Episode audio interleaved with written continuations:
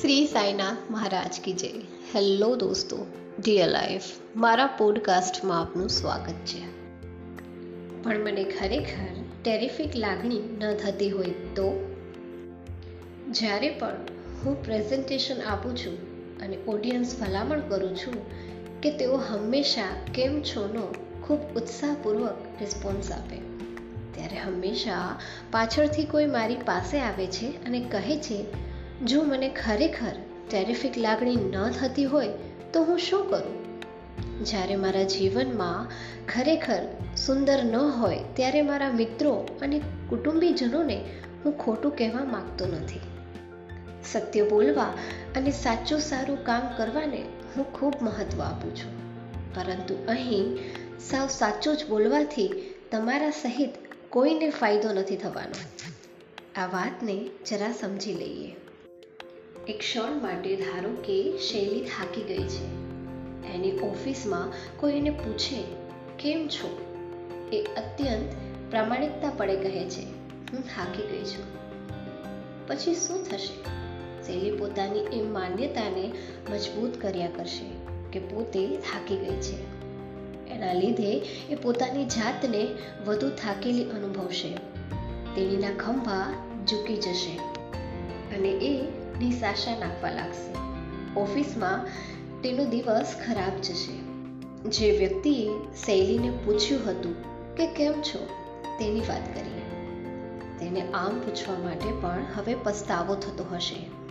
તેને પણ હવે ખરાબ ફિલિંગ થતી હશે. કોઈ તમને કહે કે એ થાકી ગયો છે અથવા થાકી ગઈ છે, ત્યારે શું તમે મૂળમાં આવી જશો? થાક શબ્દનો ઉલ્લેખ થાય કે તરત લોકોને બગાસા આવવા લાગે છે. એટલે શૈલી પોતાની જાતને વધુ અશક્ત, વધુ લાચાર બનાવી દે છે. એટલું જ નહીં, એના સહકાર્યકરનો મૂડ પણ ખરાબ કરી નાખે છે. અચ્છા, હવે એક સખત કામના દિવસ પછી શૈલી ઓફિસથી ઘેર જાય છે. એ ક્યારની થાકેલી જ છે. એટલે એ પોતાની મનપસંદ ખુરશીમાં બેસીને લોટરીનું રિઝલ્ટ જોવા લાગે છે. જેવી એ પોતાના પર્સમાંથી પોતાની ટિકિટ કાઢે છે કે તરત એને ખબર પડે છે કે એ વિજેતા ટિકિટ છે. એને દસ મિલિયન ડોલરનું ઇનામ લાગ્યું છે. તમને શું લાગે છે? સેલી શું કરશે? યાદ રાખો, એ ખૂબ થાકેલી છે. તમે અને હું બંને જાણીએ છીએ કે એ ખુરશીમાંથી કૂદશે. અને પોતાના હાથ હવામાં હલાવતી હલાવતી આનંદની જે ચારી પાડશે.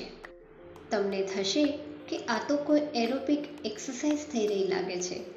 સ્વાભાવિક રીતે જ પોતાના કુટુંબ અને મિત્રોને આ ખુશખબર આપવા માટે એ ફોન હાથમાં લેશે.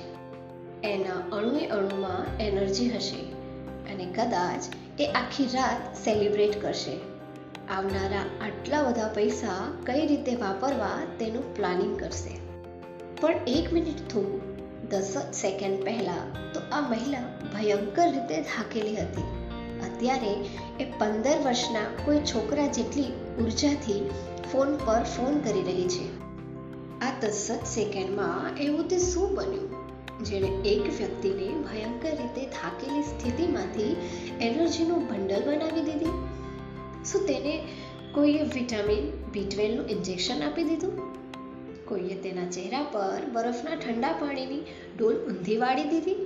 જી ના, આમાંનું કશું બન્યું નથી. તેનું રૂપાંતર સંપૂર્ણપણે માનસિક હતું. શૈલી ભયંકર રીતે થાકી ગઈ હતી. એ વાતનો હું બિલકુલ ઇનકાર નથી કરતો. એ ખરેખર જ ખૂબ થાકેલી હશે. એનો થાક વાસ્તવિક જ હતો. પરંતુ એ માનસિક વધારે હતો અને શારીરિક ઓછો. તો પછી શૈલી જ્યારે કહી રહી હતી કે એ થાકી ગઈ છે, ત્યારે એ સાચું બોલી રહી હતી કે ખોટું. હકીકતમાં સત્ય સાથે એને બહુ ઓછો સંબંધ છે. શૈલી સેના પર વધુ ધ્યાન કેન્દ્રિત કરી રહી હતી એ મહત્વનું છે. થાકેલા લાગવા પર એ ધ્યાન કેન્દ્રિત કરી રહી હતી. એ વિકલ્પ એની પાસે હતો જ. એનાથી ઉલટું, એના જીવનમાં અનેક સારા પાસા પર એ ધ્યાન કેન્દ્રિત કરી શક્યું હોત. તો એને પોતે ખૂબ નસીબદાર અને એનર્જીથી ભરપૂર લાગી હોત. આપણે કેવી ફિલિંગ અનુભવીએ છીએ એ હકીકતમાં સબ્જેક્ટિવ હોય છે. માપી કે ગણી શકાય એવી કે તાર્કિક બાબત નહીં, પરંતુ આપણી માન્યતા કે પૂર્વગ્રહોથી રંગાયેલી. આપણે જ્યારે આપણી જાતને કહીએ છીએ કે આપણે થાકી ગયા છીએ, ત્યારે આપણે આપણી જાતને થાકેલી અનુભવવા લાગીએ છીએ. જ્યારે આપણે આપણી જાતને કહીએ છીએ કે આપણે ટેરિફિક કે જબરદસ્ત છીએ, ત્યારે આપણા એનર્જીનો અનુભવ થાય છે. પ્રકરણ બેમાં આપણે જોયું છે કે આપણે એ જ બનીએ છીએ, જેના વિશે આપણે વિચાર કરીએ છીએ.